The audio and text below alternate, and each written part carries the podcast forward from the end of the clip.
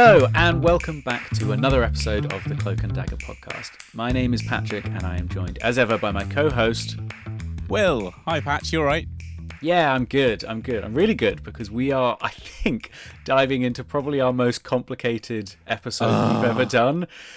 Like, yeah, it's, this is it's a it's a hard. big one, and we've we've set ourselves a, a high uh, a high target. Like, this is just. High target's not the right word. Far target was probably a better one. But this, I mean, I, I think we're both drained from uh, the research into this one because we really pushed ourselves to uh, to do something neither of us are have had any experience with, really. Which I is... think, yeah, I feel like we were quite uh, both ambitious and arrogant to think that we could literally look at a globe, spin it, and just put our finger down on each city and go, yeah, we'll do that one, and think, oh yeah, there'll be everything written in English about this place.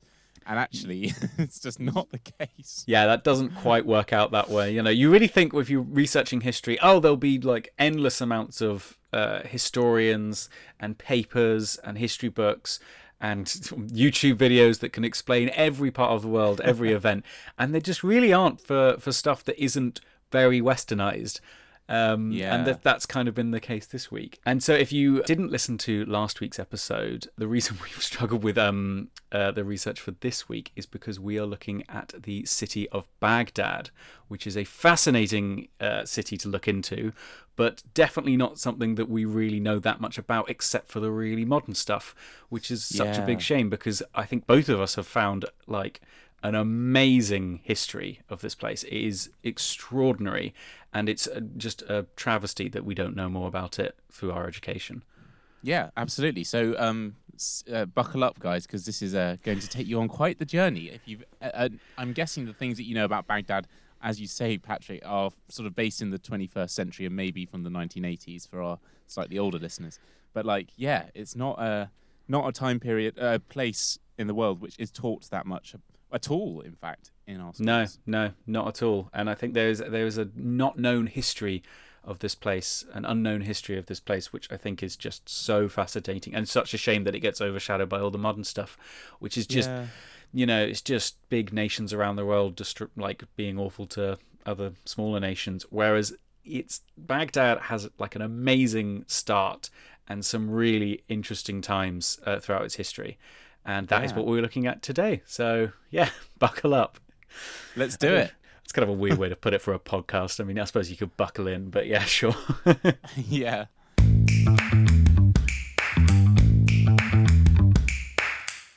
Okay, so, yeah, we are looking at Baghdad, which is not actually that ancient of a city, really, um, compared to, you know, a lot of the other cities around that area, this kind of ancient Mesopotamian Middle Eastern area. There's this is where the most ancient cities really existed, uh, whereas Baghdad actually is fairly recent, to be honest. It mm. was founded during a time which is known by historians as the Islamic Golden Age, which is a period of cultural, economic and scientific like flourishing uh, during like the history of Islam. And it's about between the eighth and fourteenth century. And we're looking at uh, the eighth. So it's right at the kind of the beginning um, in the eighth century. And so while... Yeah. No, I was just, sorry. I was just going to say it's quite interesting that the eighth to the fourteenth century is kind of like the Islamic Renaissance, right? And then yeah. Here we go. historians yeah. start doing the fourteenth onwards in Europe is the Renaissance. So it swings from the Arabian Islamic Renaissance. As soon as that ends, the European one comes out. It's kind of cool. Yeah, absolutely. And it's a kind of weird thing that, yeah, the two halves, well, very, this is a very focused idea of the world, but the two halves of the world, which is kind of stupid with China doing its own uh, thing, but yeah. these two like huge swaths of uh, the world kind of just flip-flop between, you know, these huge golden ages of like new wage thinking and really like amazing scientific developments and stuff to kind of what some people would consider dark ages. I know you hate the term dark ages, but okay. compared to the golden age that Islam is going through, Europe was kind of in a dark age. Like then they're, they're nowhere near where Islam is at this point. Islam is just so flourishing. And what's interesting is actually at this time, Islam is isn't just a religion, it is an empire. That's kind of what Islam became rather oh, than really yeah that's kind of like the way you can put it. It's not that's not the best way to put it, but the the caliphates, which are essentially empires, were the embodiment of Islam, and they were kind of descendants from Muhammad. And so they, it was kind of, rather than like Christianity, which was kind of a religion that started to permeate another empire, that is the Roman Empire, and then spread throughout Europe, Islam kind of became its own empire and its own community. I suppose it's kind of like Judaism, which is its own community. You know, you're, you're it's it's more of a like a it's it's almost like a race. It's your your a it's like you're a citizen. Part of your of this, identity. It's like yeah, yeah, yeah. It's not just a spiritual belief. It's like where you're from and who you are. It's, you know, you are a Muslim and therefore you are from one of these caliphates throughout history, and they, it kind of just is an empire, which I think is it's an interesting, interesting way to think about yeah. it. Yeah, and mm. actually probably has a lot to do with how. I mean, we're not going to get into modern day politics, but I imagine it's, you know, the, these kind of things is why so many places in the Middle East nowadays want to bring back the idea of this caliphate, because it was when Islam was its own empire as opposed to just a spiritual belief through people in lots of different regions. Sure. Which is kind of yeah, an interesting yeah. thing. Back to Baghdad. Baghdad was uh, founded by the Abbasid Caliphate um, under the reign of the second Abbasid Caliph, which is their essentially their king slash emperor, a man named al-Mansur, in seven sixty-two, or to use the Islamic calendar, uh, one forty-four A H, which I think is an ah. important thing to say because we are in Islam. Is that from the birth of Muhammad? No, so it is from the Hijri year, which is essentially, it's quite interesting. So instead of picking either Muhammad's birth or death, which I wonder whether they didn't want to be too similar to, say, Christianity or other religions, they chose the date or the year that Muhammad and his follow- followers migrated from Mecca to Medina, which is, and then established oh. the kind of first uh, Muslim community. So it's kind of like the beginning of the religion as opposed to the birth or death, which is kind of a nice way of looking at it, as opposed to focusing on this one person, which yeah. is what Christianity does, and just focuses kind of on Jesus's birth. They focus on the beginning of the community, which is actually quite nice, and is and is a nice, oh, yeah. is a nice way it of looking is. At it. It's kind of a complicated uh, system to kind of put onto the Gregorian calendar because their years are slightly shorter, so they don't oh. fit perfectly. Um, but I did that work out there's a, there, there's an equation you can use um, to work out when certain dates of are. Of course, you know dates. The equation, you bloody physicist. You're I mean, always not, a physicist at heart. I, mean, I would never a, have thought to do that. I mean, it's just on the Wikipedia page. It wasn't that hard to find. It's like converting um, Celsius to Fahrenheit. Like they don't fit exactly to each other. But but yeah, I so don't it's know how one hundred... to do that. All right, well, it's you can look it up.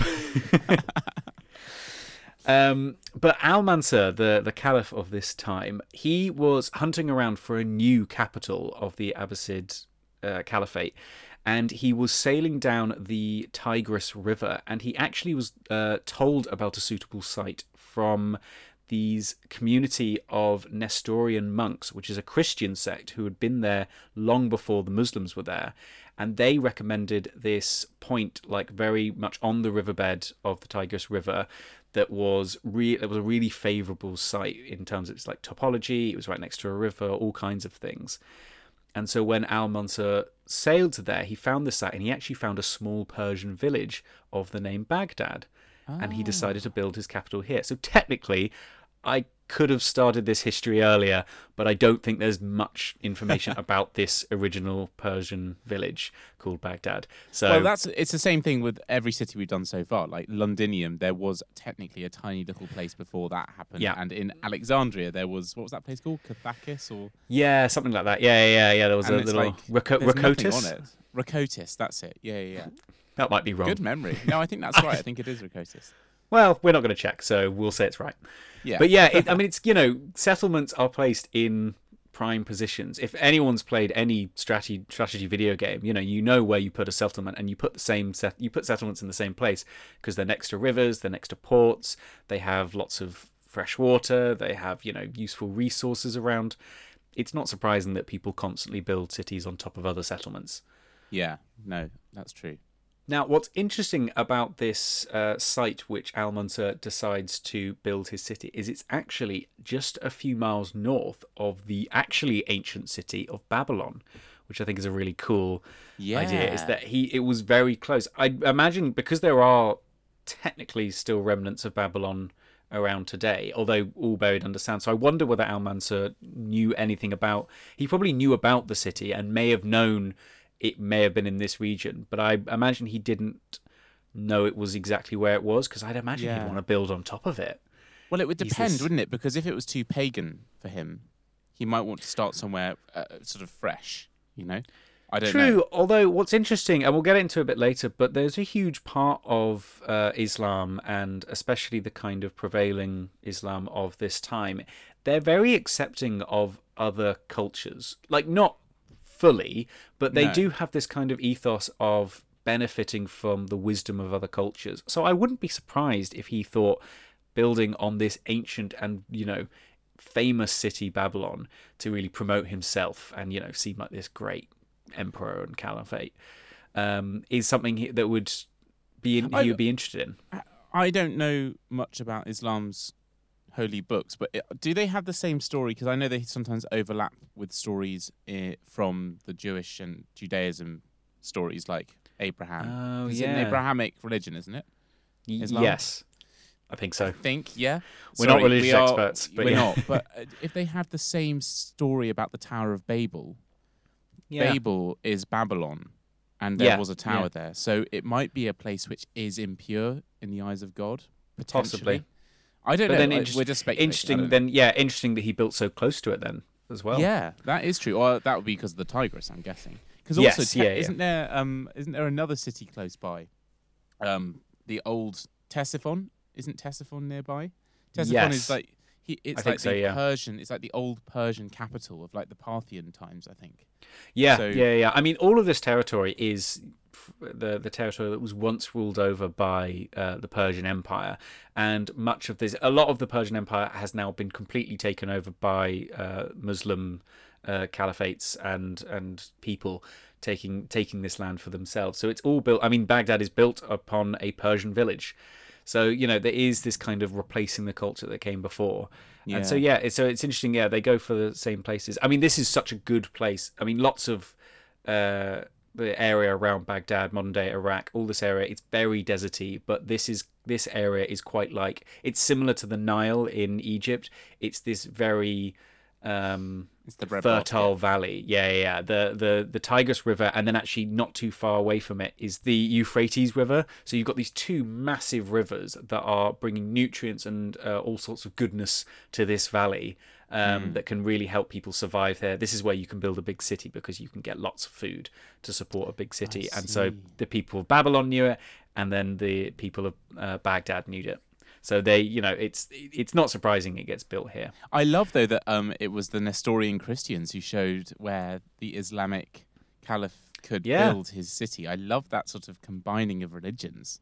That's yeah. So I yeah, mean, not, yeah. you know what I mean? Taking taking word from one to the other. I didn't hear yeah, about that very yeah, often. Yeah. And interesting that we still know about that, because it would seem like, I feel like if it was a Christian city, Christian rulers would want to stamp out any suggestion that another religion was the source of knowledge at all. Like, they wouldn't want, you know, Rome will have no reference to any other religion.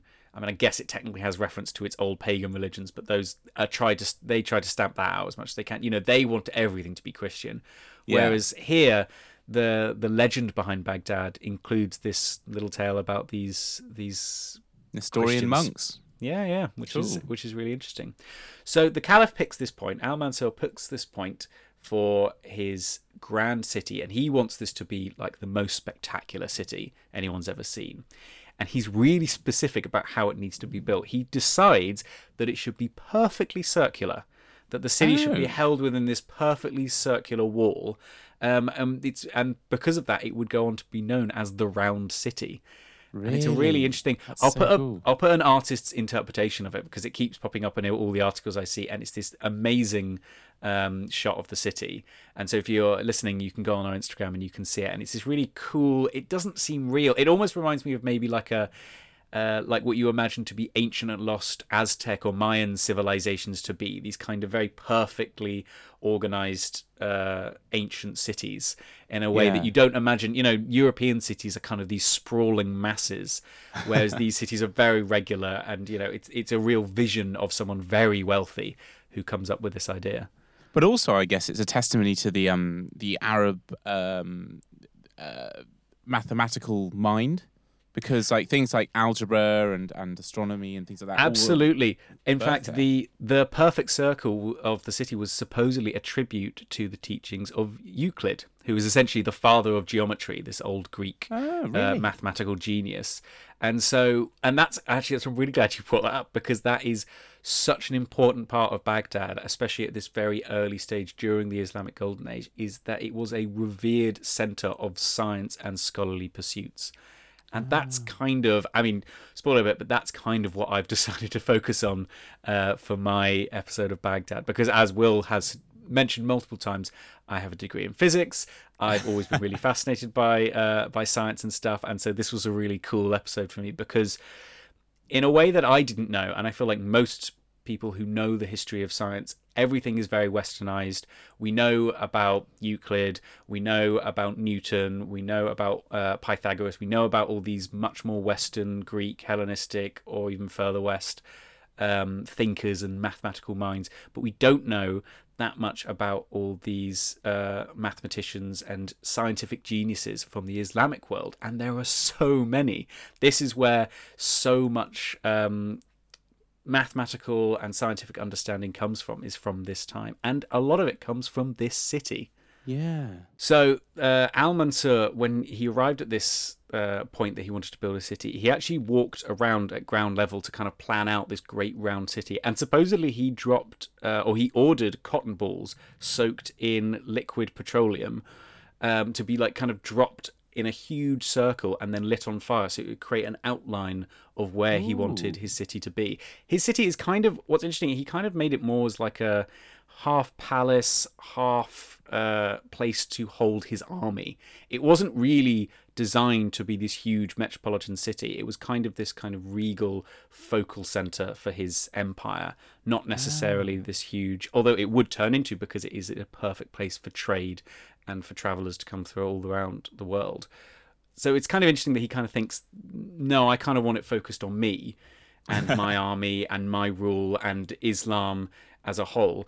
And actually it kind of turns into this much more metropolitan, cosmopolitan city.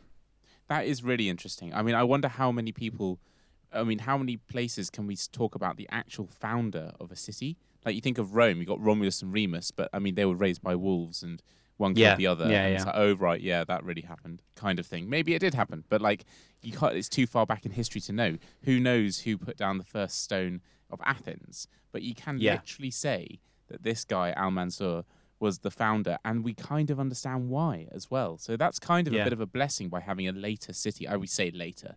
I mean, when was it? nine hundred, did you say? Was it, when was it's it founded? seven sixty-two. So, you know, C E, over a thousand so. years years ago. I mean, but we yeah. also know we also know who founded Alexandria, because he writ he wrote his name into it. So that's, that's a bit of an and easier I guess one. He also he um he bridged the the gap between um, the island of Pharos. So actually, we do know that as well. Yeah, yeah. But, so I think it's. I mean, that that I've got a very good like that as a kind of feeling to this one. It's very quite like Alexandria. This place, you know, it was built okay. to be this amazing place, and it was very much directed by its founder, who was this great leader. Although, was Alexandria moved on to conquest other lands, the Caliph remains here and turns Baghdad into his capital. Sure, but.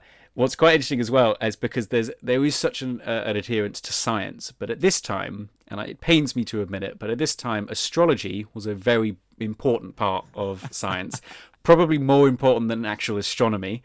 Um, love it, love it. And the royal astrologers uh, were the ones to choose the day that they began construction of the city, because they chose to build it under the sign of Leo, because supposedly Leo symbolizes productivity, pride, and expansion. So they, you know, they want, you know, they, everyone was gunning for this city to be this spectacular city. Like, it's going to be built at the perfect location. It's going to be built. It's been, you know, wizened old Christian monks have told me, have foretold where I'm going to find my perfect city. My astrologers are going to pick the perfect time to build it. It will be perfectly circular. It's just, you know, they're gunning for like a paradise. I love that this is the only city that I know of that has its own star sign. yeah, yeah, it and genuinely it does. It happens to be the star sign of my girlfriend as well. She's going to love that. Oh, yeah, you could tell her, but she'll be well happy. Yeah. I mean, it's a shame that it's be it'd be difficult to visit Baghdad, and actually a shame that actually this round city, it's a bit spoiler for the rest of it, but this round city doesn't exist anymore. Like it, it's the, the the ancient part of it has just kind of been lost. They're not even really sure exactly where it would be located. Uh, really? There's some maps, and they can have a they have a rough idea. But modern-day Baghdad, I don't think really has any reference to it at all. There's been a lot of destruction in that region, um, which is really sad. But yeah. there's yeah, so so we it, it's not it's hard to really visit these sorts of places. You know, you wouldn't be able to step into the to the round city. No, I know. I, I found this also when I was at uni. I was studying a lot about Afghanistan, like voluntarily, mm. and for like my sort of pieces. And I really wanted to go and visit, but it, in our entire lifetimes, it's always been a place which I can't visit, and it's such a fascinating place, and I can't go. So I, I know what you mean.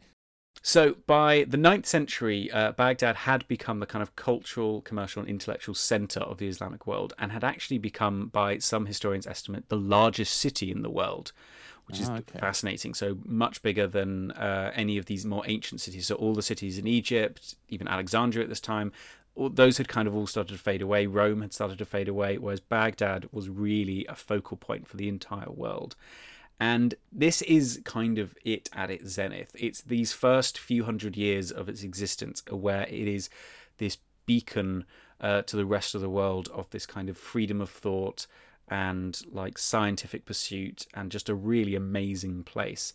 And unfortunately, and I'll whiz through a bit of its history now before we move on to our main segment, because we've been talking about this for a bit. Yeah. Um, after this, it does kind of have a slow decline over essentially the next thousand years. Between the tenth and sixteenth centuries, Baghdad is weakened by internal strife from within the caliphate. Uh, the capital of the empire is then moved to Samarra, and the city suffers multiple invasions from both the Mongols and neighbouring Persian kingdoms. So it starts to really go downhill from there. In fifteen thirty-four, Baghdad is conquered by the Ottoman Turks, um, and the city again kind of falls into a bit of a decline. Its power and prestige has very much become eclipsed by Constantinople. So it's like Alexandria, in, yeah. I guess. It's the same thing. Yeah, yeah. The Ottomans to Alexandria. Yeah, absolutely. You know, the the focal points of these, and it's like what we were talking about with um, Alexandria and stuff. A city is only as important as the em- as how the, the position of the empire around it. Mm. And so the empire during uh, the Abbasid Caliphate's days was focused kind of around Baghdad, and they saw that as their capital, whereas the Ottoman Turks were shifted more towards Constantinople, which sucks all the power and prestige out of Baghdad. People stop going there. Tradesmen stop going there, so it kind of loses its appeal, and then allure, starts to be on the yeah. de- on the decline. Okay. And so the Ottomans rule over it for right up until the twentieth century, when it is taken over by who else? The British, unsurprisingly. yeah. Brilliant. And we're actually really kind and benevolent rulers. Uh, are we? Yeah, no, we're not. I was going to say. Just kidding. We're about. absolutely not. Uh, the British estab- apparently established their control uh, through a systematic suppression of Iraqi, Arab, and Kurdish national aspirations. So classic Britain, right there. Yeah. Didn't we install a king, or have I just made that up? Yeah, so we kind of start the uh, Kingdom of Iraq, uh, which is the first time Iraq becomes its own place, its own citizen, with Baghdad as its capital. Why would that be a good idea? It's like, it's never had the monarchy system. Let's just put a monarch in and see what happens. It's like, for fuck's sake. Well, it's the very British general idea of, you know, grabbing a map, drawing a few lines with a ruler and going, well, they'll have to get on with it. And that's basically how you could describe a lot of the Middle East. It's just a, it's, I mean, there's more parts to it as well, but a lot of it starts with some stupid, moustached British general deciding what is right for these people he knows nothing about, but has a lot of soldiers in their cities. Yeah. I actually yeah. spoke, um, in, in the run-up to this, I spoke to my grandfather. He was in the R A F in the fifties, and he actually, um, there used to be an R A F base there called Habbaniya, and Habbaniya is now mm. one of the major military bases by Baghdad. And he was there just before the nineteen fifty-eight or nineteen no yeah nineteen fifty-eight uh, revolution, where they basically knocked off that monarchy and wow. then started. He was literally there like six months before they actually raided it, because the Iraqis wanted full control. And Jeez. so yeah, it's not a good bloody hell. Yeah. Yeah. Yeah, so it, twentieth century is quite rough for Baghdad in Iraq, to be honest, and it gets worse. I mean, like I said, we're not diving into it, but it, we move into Gulf War, the Iraq Civil War, and then, of course, the two thousand three invasion of Iraq by coalition forces, which included mm. us, the States, Australia and Poland, and things aren't great from there.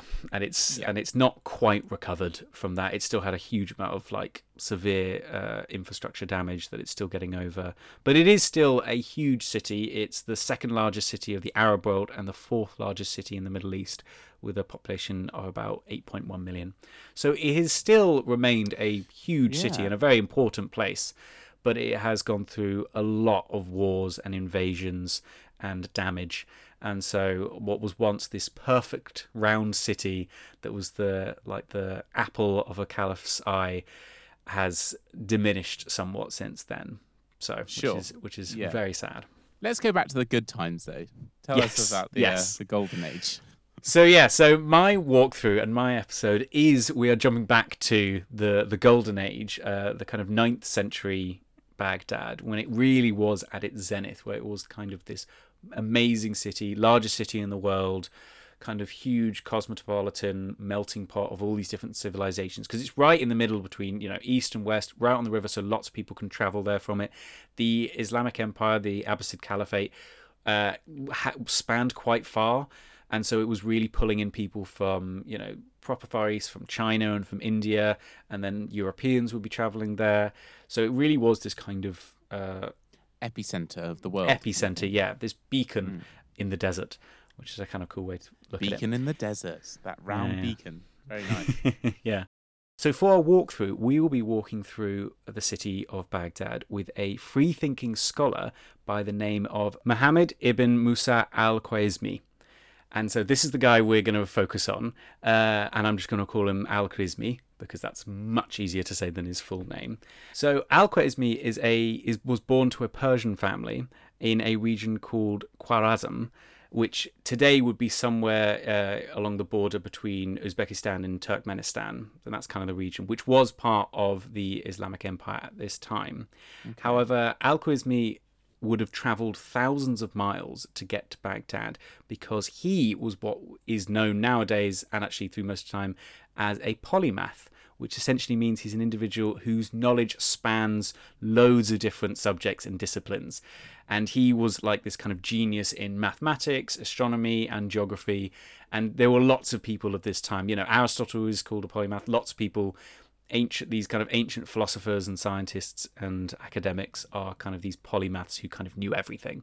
Yeah, I mean, God, that must I guess be weird. you could, I guess you could argue it was easier back then. That, you know, if you try to be a polymath nowadays, every subject is just so complicated. I mean, you had to learn quantum physics and biology and philosophy and all this stuff and medicine. You know, you couldn't I mean, do all. They must it. exist. There must be polymaths, but we don't revere them like. People who no. were polymaths in the past. No, um, no, no, no. I think yeah. in this case, they were solving problems with their understanding of all these different disciplines. Whereas nowadays, because every discipline has extent, has gone so far, you need someone who is solely focused on, say, theoretical physics yeah. or, you know, surgery you or specialize. research. It's just yeah, you the, have to specialize in order to improve the discipline. Whereas back then, a broader understanding was kind of useful in order to come up with these really novel ideas. Yeah. And so for a man like al-Khwarizmi, Baghdad would be like a paradise, because it is this beacon of intellectual pursuits across the world.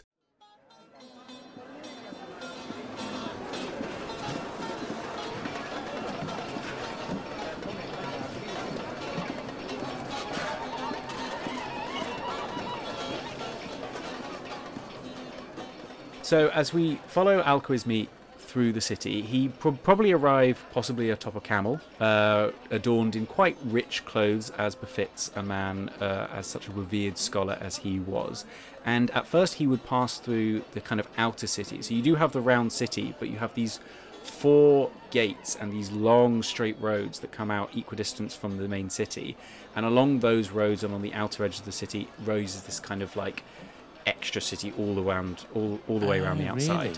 If you know what I mean, you know, the interior of the round city is the really regal, rich place, but all around it you have this other city springing up around, and all of that would have been surrounded by the kind of lush palm groves that grow along the side of the Tigris. So it's this really kind of amazing place uh, wow. in the middle of this desert, And this is kind of where he would pass through first, you know, looking at various wares from the different markets and bazaars, cheaper and a bit more, you know, rough and tumble than what's inside the city proper, but still really would have been fascinating and probably really interesting for him because uh, he's travelled from so far. This would yeah. be kind of where you'd start seeing some really exotic goods being brought in from all over the world. And I guess also it's a, it's a, as you say, because it's the epicentre of the of the known world at the time. It must have felt like you were coming to a place of real relevance, whereas yeah. all those thousands of miles that he travelled to get to, to Baghdad, not that I've got anything against those places, I just imagine in a pre-industrial world, absolutely, people yeah. wouldn't leave villages, it wasn't developed, so you'd literally just be going through wasteland, not wasteland, but just lots no. and lots of large spaces with no... He may have passed through a few other cities as well, but yeah, Baghdad would have been something else even compared to other cities, and a huge difference from the villages and farmland that he would have travelled through for the months or so before he reached Baghdad. Mm. So um, he would eventually reach the Round City itself, um, and at this time, and we're looking at about eight thirteen, the Round City was partially uh, ruined at this time. There had been uh, kind of a war of succession a few years previously where the city had been besieged, and so some of the architecture had been a bit damaged, but overall the city is still in good nick, and it is this kind of spectacular vista of Islamic architecture, which I'm... If you've seen lots of these cities and these ancient cities, you have a good idea in your head what it would look like. But, you know, it's these amazing buildings of large stone bricks or even marble, tall uh, minaret towers coming from these great mosques, the amazing kind of like onion-shaped domes at the top of them, and some like really amazing ornate patterns and geometric shapes carved into the stone themselves. Like... The, wow. the the architecture at this time is kind of extraordinary, and if you've ever been to, I know I think the closest I've, well maybe not the closest, but I've been to uh, Granada in Spain, which has a real kind of like Islamic architecture because of all the Moors. Yeah, the Alhambra. Yeah. It's a lot like that, and you know it's a real show of wealth at this time. And Baghdad was a very wealthy city. I mean, it's the seat of the of the Caliph himself. It sits in a desert, doesn't it? Yes, I mean it's along a river, so it's technically. Uh, surrounded by kind of lush palm groves and stuff like that, but all around it is a desert. So where do they get all the stone? I mean, it must have taken... Where are the nearest mountains? I, I don't know my geography well enough, but surely it would have taken... So just thinking about that, you've got a round city which is made of thick stone walls, you've got marble, you've got, you know, huge stone buildings, but, you know, to get all that, just to be able to, min- like, have that sort of power to manipulate that amount of stuff to the middle of a desert... to make a city is insane. Well, but you've, you've got the river though, so you can, and if the uh, river will, as yeah. rivers do, they normally start up in mountains and stuff. So I imagine that's what really like fed the building of this city, is that they can transfer all this building material. And you know, Western civilizations and stuff, it's much more wood and timber. They didn't really have that that much. Wood was kind of a rare commodity, so everything is built out of stone. You also want it built out of stone to keep out the heat, because obviously Baghdad is an incredibly hot place. I was looking at yeah. some uh, some uh, like weather reports earlier. It can get in like the middle of uh, summer. It gets like average days are about forty-four Celsius. Holy shit! You're which kidding. Is just forty-four. Yeah, like that. Yeah, that, that, I mean that's just awful. That's ridiculous. I, I, yeah, yeah, it yeah, doesn't melt. couldn't be do couldn't be dealing with that, but you know these people are used to it. So you build you know thick stone walls to keep in the cool air and thin windows so you don't have this burning heat coming into it. Sure. Um, what's quite interesting is actually the cost to enter the city was relatively low. What I've kind of got from the city is that it's kind of maybe a kind of liberal leaning city. So the cost to entry was low, so most people could have got into the city without much uh, difficulty. The oh. standard of public hygiene in the city was also far higher than, say, any European city at that time, or even probably European cities like centuries after. Then. I mean, you yeah. know, I don't think many places were this good, but they would have, you know, lots of public baths and uh, lots of fountains as well to keep people clean. They had things called hammams, which is this kind of Islamic steam house, which is kind of built... Uh, and it's kind of like inherited off uh, Roman model designs for bathhouses, and it's a very important part of lots of Islamic culture. And oh, right. they said they had this all the time. The streets themselves were clean as well, because they would be regularly washed and cleared of debris, which no. I think is a very remarkable. They had lots of these kind of basic services uh, in the city to keep it a, a nice city. They had, and they had loads of civil servants as well, kind of making sure the city ran properly. So they had night watchmen, lamplighters, health inspectors, market inspectors to make sure that, you know, the market trades were going properly, uh, and debt collectors, obviously, as well, to make sure everyone's paying their debt. They even had a police force, and the police chief, I mean, police is probably an odd word to use here, but an equivalent police force, sure, to make sure everyone is in line. And the police chief actually lived within the caliph's palace. So they had, wow, a real respect for, like, the rule of law and the wellness of their citizens, which is something that actually lots of the Western world doesn't have. So it is really this kind of interesting modern city with all these different services to keep the people happy, which is a really nice thing. It's kind of gone back to what I've talked about, well, I think we've talked about in a previous episode, where what's really important or can be really beneficial for the citizens of a city or of a region is where the value of the place is held within the citizens themselves and not in some commodity that exists there. So if you live, yeah, in a place with, sh- and this is, it's an unusual thing because it, this is what Baghdad in Iraq would become, but if you live in a place with a kind of resource like gold or oil or something like that, where the state makes their money off that commodity, they don't need to worry about the wellness uh, or the happiness of their citizens because they make their money elsewhere. Whereas here in Baghdad at this time, a huge amount of the money and the value of the city came from its citizens, from these scholars that would travel hundreds of miles, like al-Khwarizmi, coming all this way to this city. This is where they made their money. And so it needed to be this kind of perfect place where people could stay and relax and not fear to be robbed, not fear to die of disease, you know, live in this kind of paradise. That is fascinating. I, I mean, I've never really thought of like why a city, where the city gets a, its value from, but I get that's absolutely such a real thing. Yeah. So following still with al-Khwarizmi, he would be moving down one of the ma- one of these four main streets that were kind of like the arteries of the city, um, that would be kind of uh, parallel, not parallel, perpendicular to each other, and then either side of these of these streets would be a huge row of vaulted arcades where there'd be markets and bazaars and all sorts of amazing things flowing through this city. And this is where you'd find some really exotic, amazing stuff being sold from all across the world, from China to Europe, probably Africa as well, because a lot of the Islamic Empire took up a lot of North Africa as well.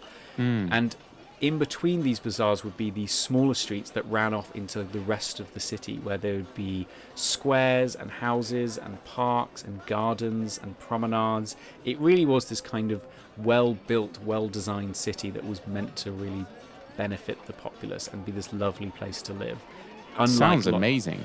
It does. It, I mean, everything I, I mean, read about it, it does sound a bit like a paradise. And I'm sure, you know, all of these histories will be written on orders of the Caliph, and you know, they, it was designed to be a perfect city. Of course they talk about it to be a perfect city, and of course it would still have loads of problems, but I think compared to a lot of other cities at this time, it had good irrigation, it had good sewage, you know, you know it, because it was so next to the river, it got uh, fresh water from both sides of it, from the north and south, so every house was supplied by uh, fresh water. It just had a lot going for it. We, I do feel like we talk about how, oh, we'd love to go and visit this place or that place, but it sounds like of all the places we've talked about so far, Baghdad in this period is the only time where we'd have, you know, the same similar standards of sort of hygiene and sort of yeah, infrastructure. Yeah. That would be the place to go, really. Yeah. Similar of levels of hygiene, probably not Similar. quite, but certainly yeah. a lot closer than most places in the world.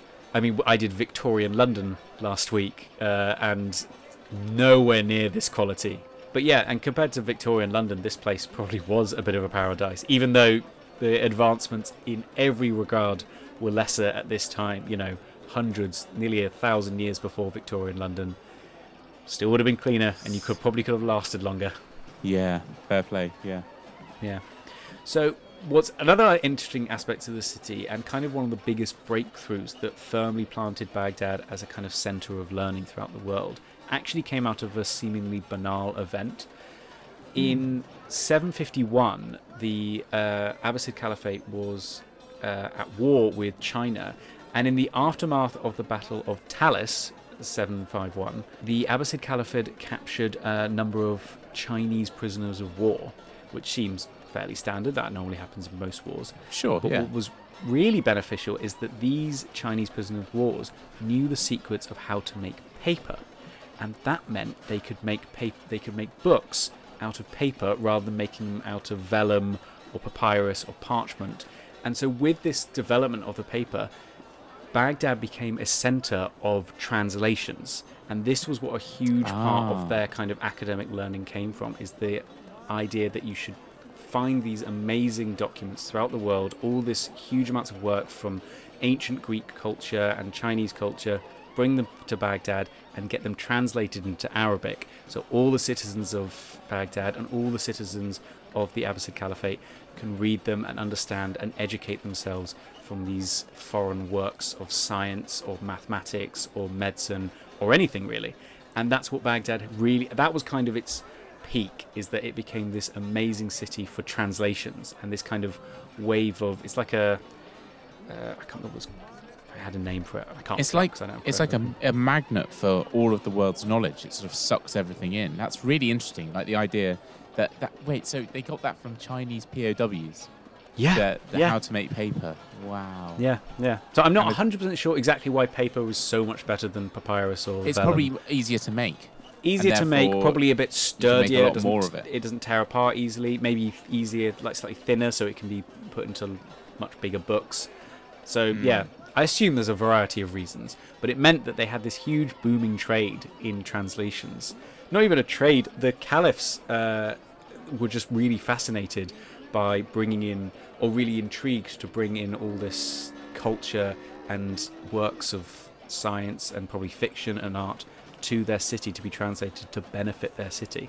So would people bring it to Baghdad, they'd translate it there and then take it away again? Or would they send people out to these cities, translate them in places and bring it back home? No, so I think they would bring the, the documents back to uh, Baghdad in order to be translated and then kept within Baghdad. So Baghdad became this repository of translated texts right. that scholars throughout the empire could travel to and learn from all these amazing minds throughout history. So they got Aristotle, they got all these huge giants of history that they would have heard about, but maybe only, you know, through word of mouth been told about what they did. And now they could travel to a place where they could read the exact things that these great philosophers and thinkers wrote thousands of years ago in a language they can understand. And they translated it from all sorts of places, so that it was there was works from uh, Greece, they had Chinese works, they had Sanskrit works, they had Persian works, and then even Syriac works, which was Syria. Yeah. And so it's all these places and all the education and all the learnings they'd taken from all these different places through the thousands of years previously were kind of brought to this central hub of Baghdad.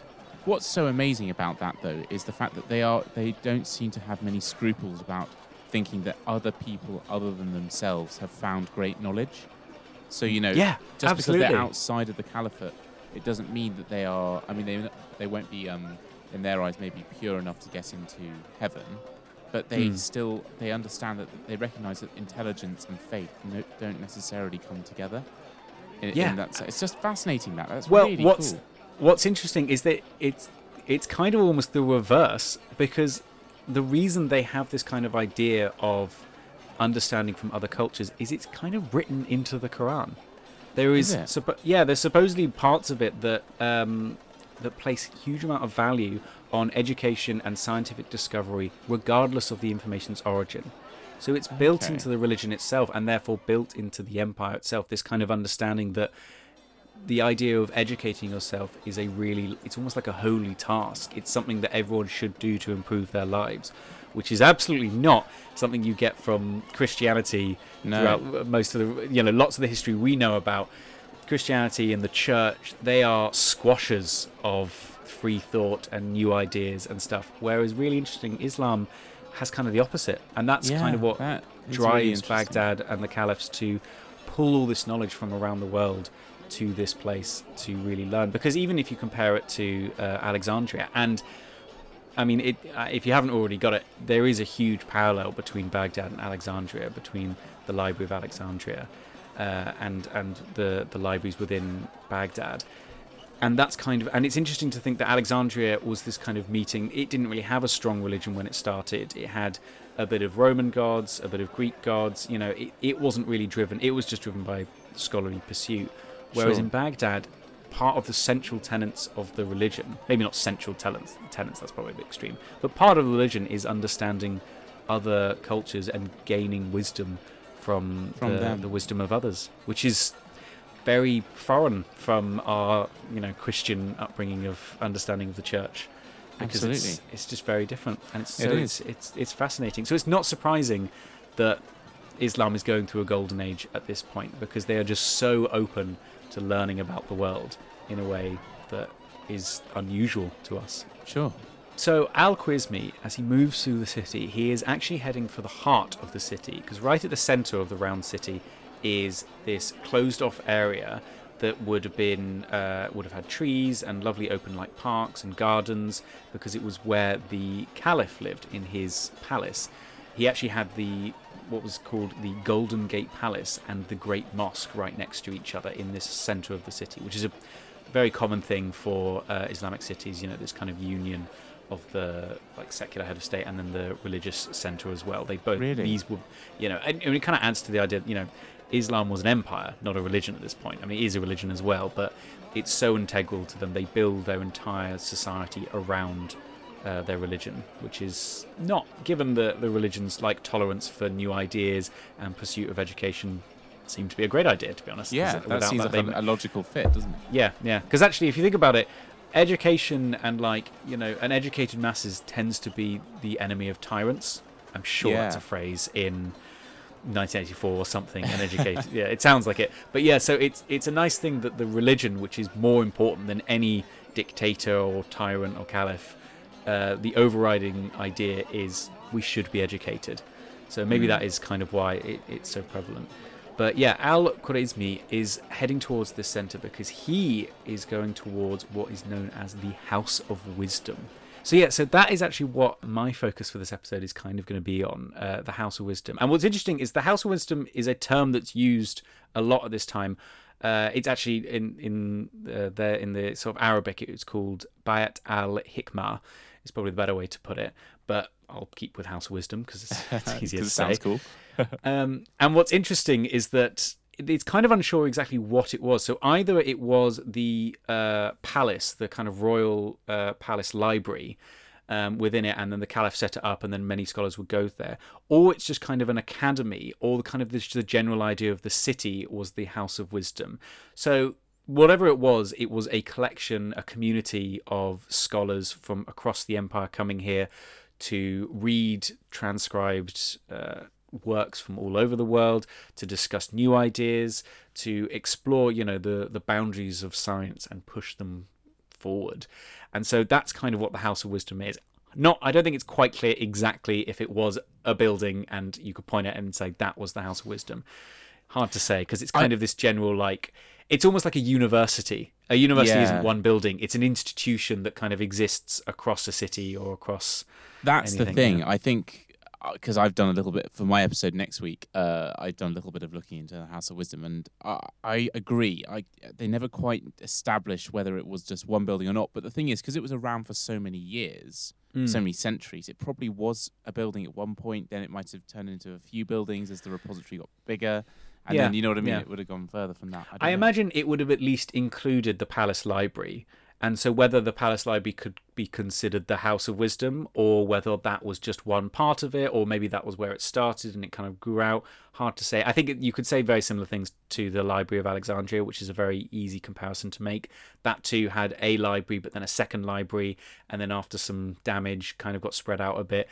So it, it kind of becomes more of an institution as opposed to a physical building, yeah. which makes sense actually, because you would have different disciplines uh, and different people coming from all different parts of the parts of the world, so you would it wouldn't be able to just fit within one building. It would kind of spread out, and the central round city of Baghdad kind of became this institution, which sure. I think is really, it's kind of amazing, because it's kind of like a fir- it, it really is a sort of first university, um and there's kind of university type things at this time as well, but it really is this kind of very early university. Supposedly the universities that got set up in Baghdad were the first to give out degrees, which is really an interesting thing.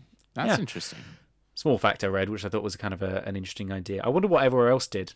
Probably just said, yeah, yeah, sure, you did it. You did it. Yeah, there you go. Yeah, yeah. Like you got, or maybe it would get you a foot in the door to become the a secretary for some king or lord or something. That's that's what they did. Or become a lawyer or a, or a judge. Sure. I don't know what people did back in the day. Uh, uh, uh.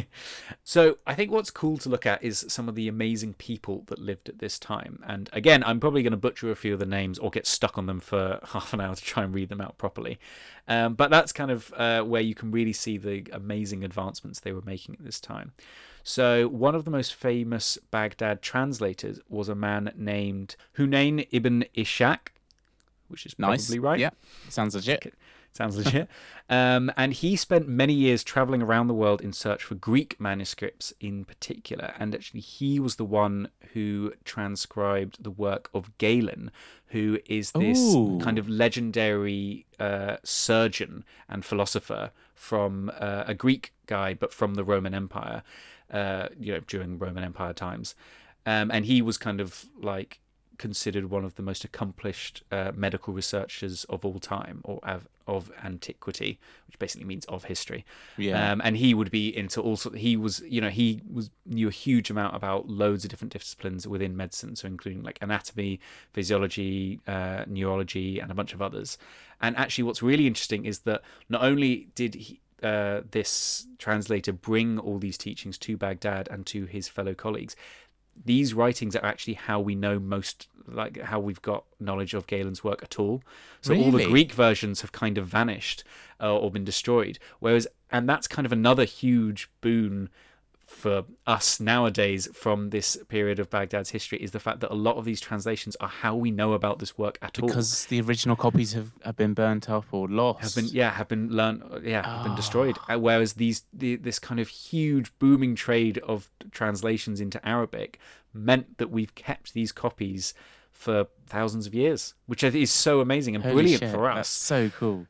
And it's such a great, I, I love that idea. So not only were these uh, scholars of Baghdad coming up with their own ideas, which I'll get to in a second, but they were saving the works of these other cultures, which, like we just said, or we said earlier, is something that's not a big thing in so many places of the world. No, they just had this. They had this appreciation and this respect for knowledge, regardless of its origin, which I yeah. love. And I, think I, I, I also amazing. love the idea that a Greek philosopher like Galen, sorry, surgeon like Galen, is obviously in the Western culture, the Western sphere.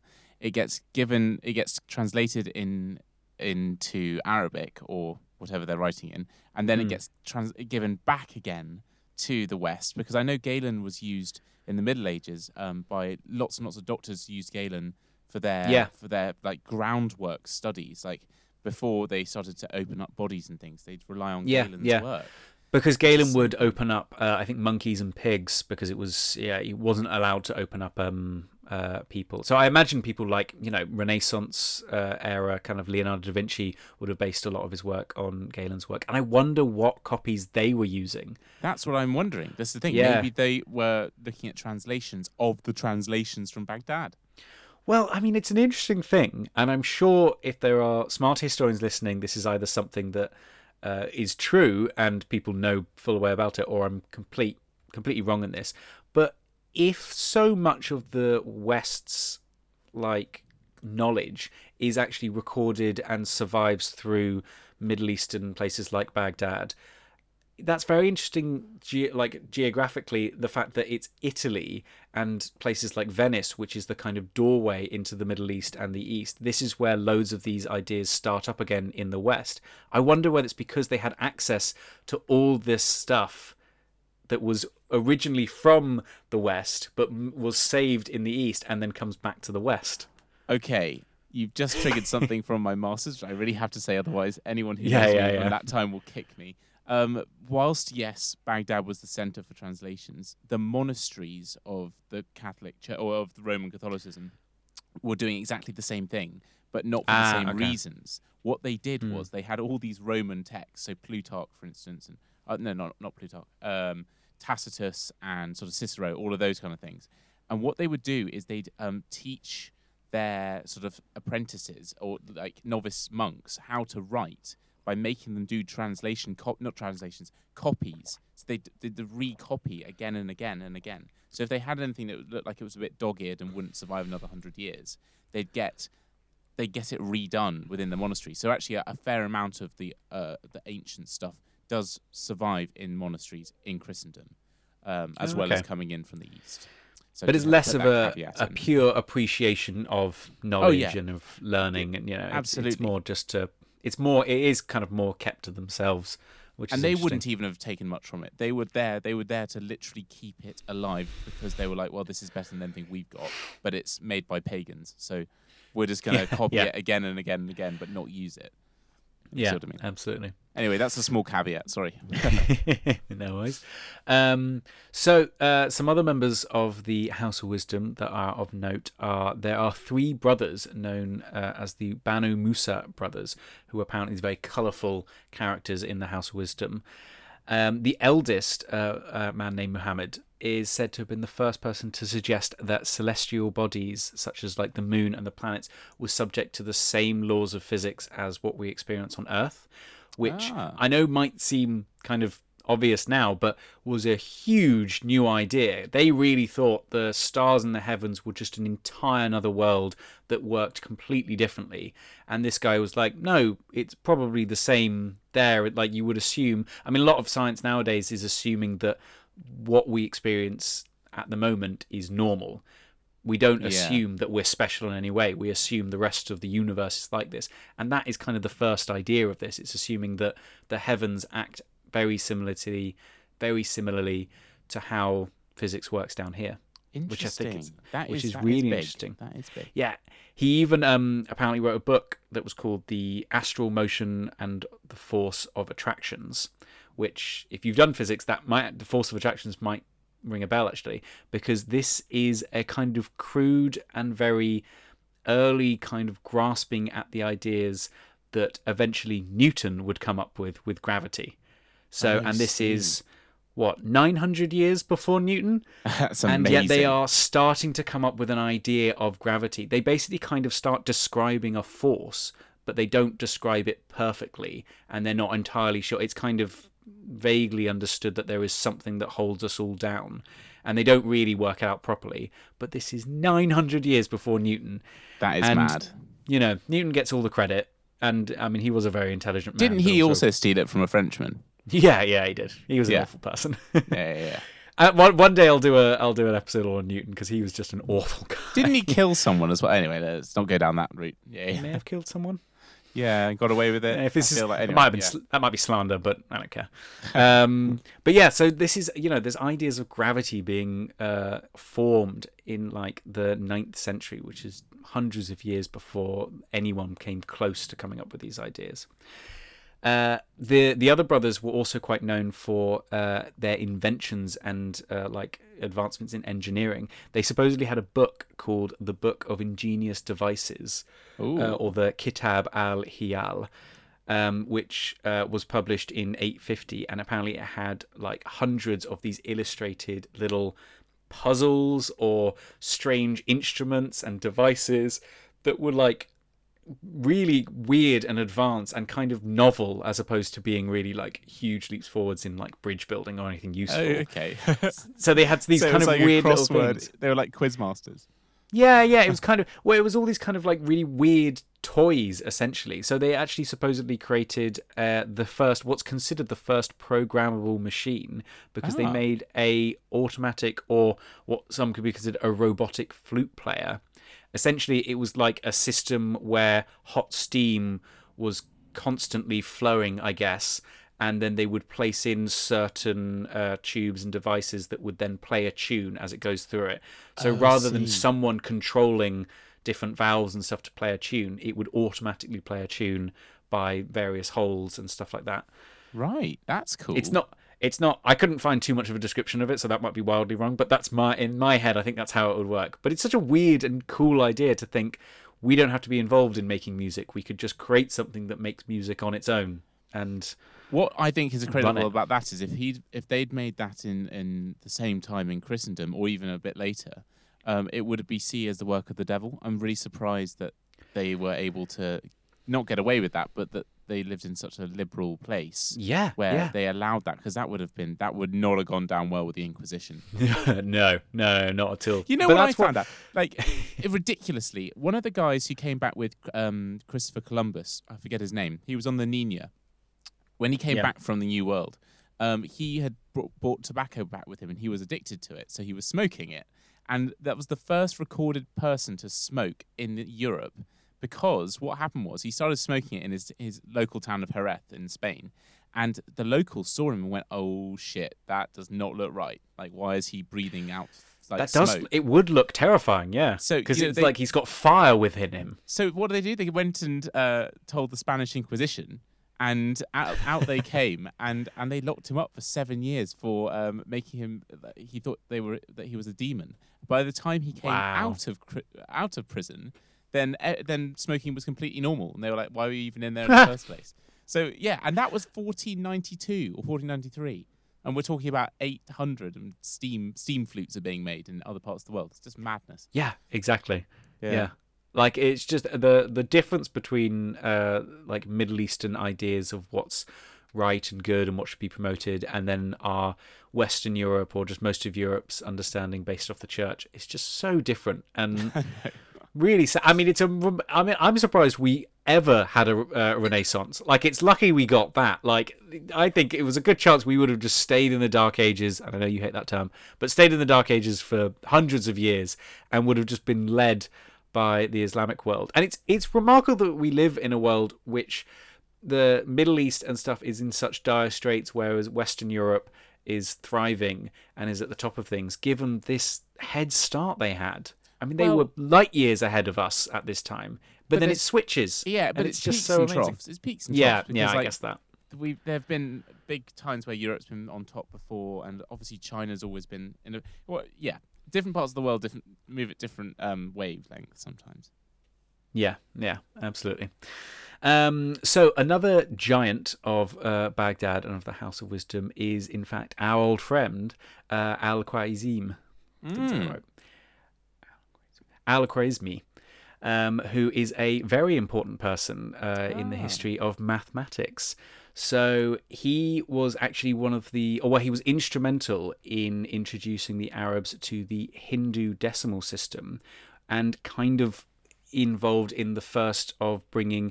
So you know how the numbers we use are actually Arabic symbols.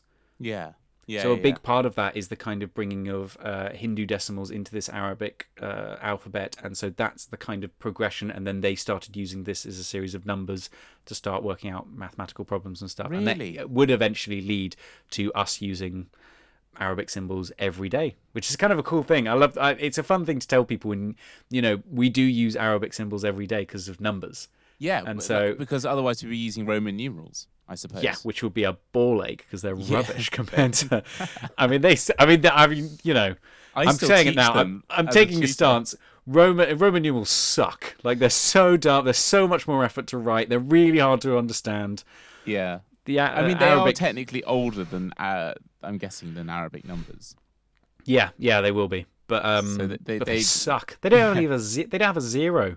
I know, which was a I huge know. thing. I mean, that was. I, I'm fairly sure that's a Middle Eastern uh, Islamic world invention. The ter- like the value of zero, which really? is a huge. I don't think it's related to Baghdad. I mean, it might be. I may have missed that, but it's a huge idea to think of zero. No, nothing. Yeah, just as a concept.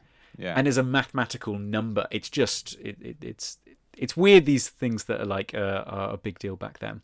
Yeah. Um, however, uh, another huge uh, idea of uh, al-Khwarizmi um, that kind of really pushed mathematics forward a lot is that he uh, wrote an extraordinary book um, which was called the Kitab uh, al-Jabr, um, which kind of explained how uh, you can use different rules and replace certain numbers um, to fo- solve really complicated mathematical equations. And this is where we get algebra from. No way. Because Kitab al-Jabr is, if you take oh, the... I know algebra. Al, oh. Yeah. So that is where that comes from. Because I was going to say, I'm sure that anything beginning A L uh, is an Arab, it means it's yeah. come from the Arab world somewhere. So algebra is by the same guy who did your walkthrough. Yeah, Very it's nice. actually supposed to be Very pronounced neat. Al-Jabr. because it's two separate words. But yeah, ah. yeah. And, and so yeah, algebra. yeah, yeah, algebra. Yeah, yeah, yeah. But yeah, so.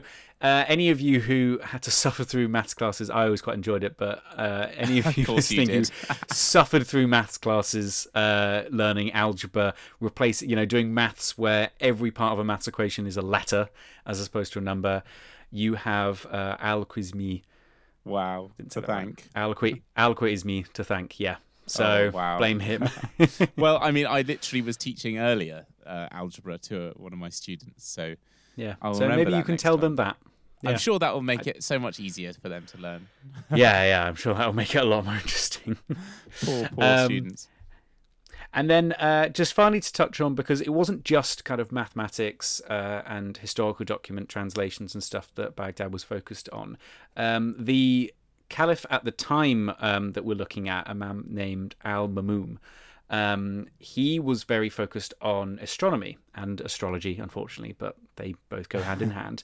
yeah. And he set up in this kind of extraordinary state act of like state-funded scientific pursuit, he set up what is kind of considered the first astronomical observatory where they ah. could start...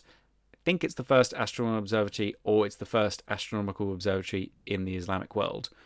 Wasn't quite clear exactly how how that worked, um, and it's also a bit hard to understand exactly what an observatory at this time is because they don't have telescopes yet. No, but of course. Essentially, I think the way I would understand it being is that it would be uh, a, like a in that kind of idea that we had as the House of Wisdom as being an institution. It would almost be like a department that would be a building where all these scholars would gather and write down recordings of movements of the stars and the moon and the sun.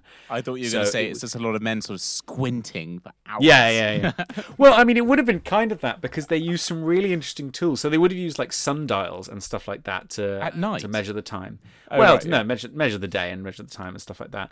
But this was also a time where uh, they were using what was called an astrolabe, which is this really amazing device. I think it's Greek in origin, but it's this like small handheld disc that had lots of uh, moving and rotating discs within it that would that you could hang up so that gravity would hold it down. You align part of it towards either a star or the sun or the moon, and then move another part to it to match up to where it was, and it would tell you about the positions of other stars, or you could work backwards and know a position of a star and work out where it's going to be.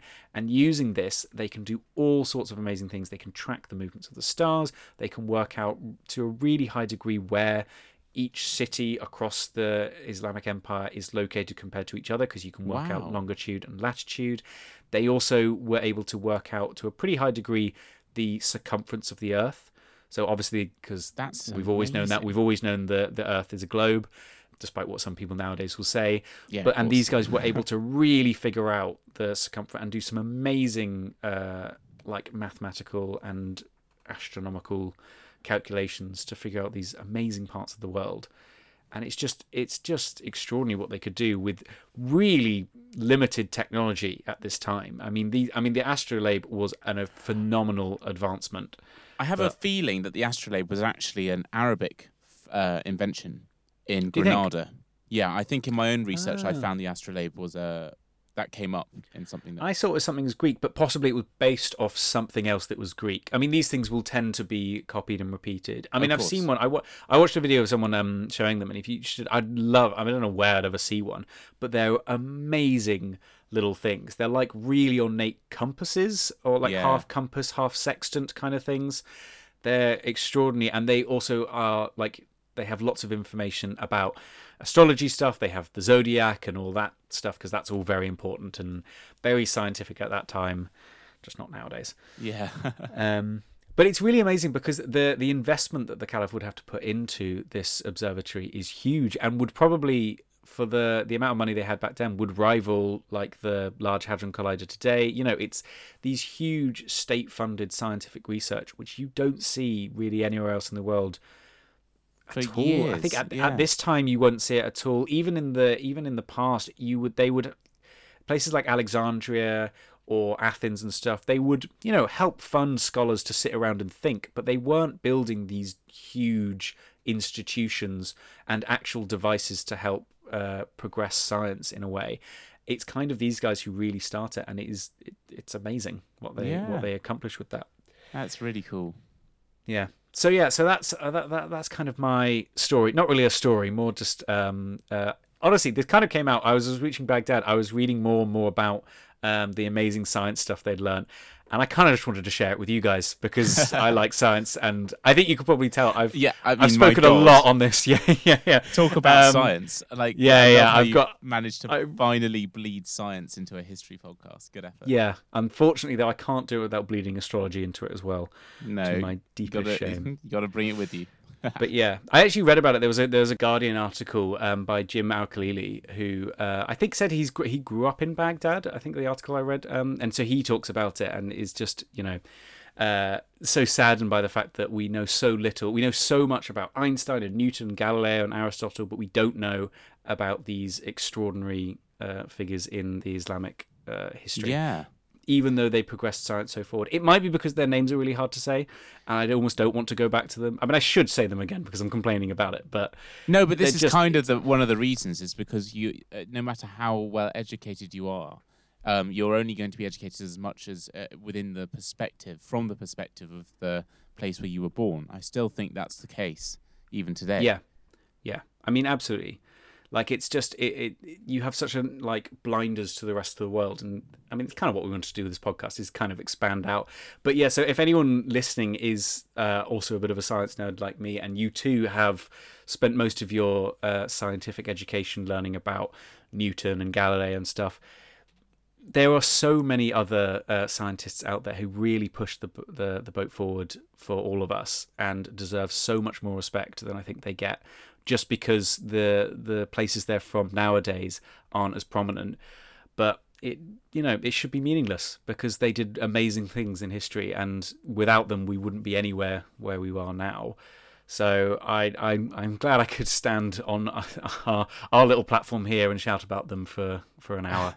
Just to, to highlight how, how important they are, and nice. yeah, I hope I hope you hope you, hope you haven't been too much annoyed uh, about me rambling on no, about physics and history. I and don't mind astronomy. I mean, I, I it was definitely an education for me. I haven't looked at science stuff since uh, my G C S Es, and I've been very thankful as a result. yeah, yeah, yeah, yeah. Well, I've I wrapped science up in history, so you have to like it. Yeah. I saw that that that sandwich. That's good. That's good. yeah. So yeah, so that is our first episode on Baghdad. I hope you liked it. If you're not the biggest fan of uh, science, hopefully you got some cool stuff about the, the origins of this ancient, not ancient. I keep saying ancient. This origins Bloody of hell. this medieval yeah. city, um, because it is. I mean, it's an amazing city, and it would have been amazing to see uh, what it was like back then when the round city was intact. It was this kind of beacon of civilization, but yeah. unfortunately. The the wheel of time moves on, and we don't get to see that. So, well, I found it fascinating. Thank you so much for telling us about that. Um, for my uh, episode next week, we'll be looking obviously at Baghdad again, but this will be a story from one of the more low points of its history. Um, Patrick's yeah. sort of taken it from its absolute zenith, and I'm going to yeah. be the one who shits all over it. But it's fine. It's fine. There's a bit of a redemption in there. And uh, I'll be focused on the terrible time when the city was besieged by none other than the Mongol hordes of the Khans. Ah, yeah. We've not um, done the Mongols, I think, at any point in our series, which is surprising because they're so important for so yeah. many years and so much of the world. That's true. So tune in next week, um, and if you're listening, please uh, subscribe and leave a review, tell some friends, and please do follow us on our Instagram as well. And we'll see you next week. Absolutely. See you next week.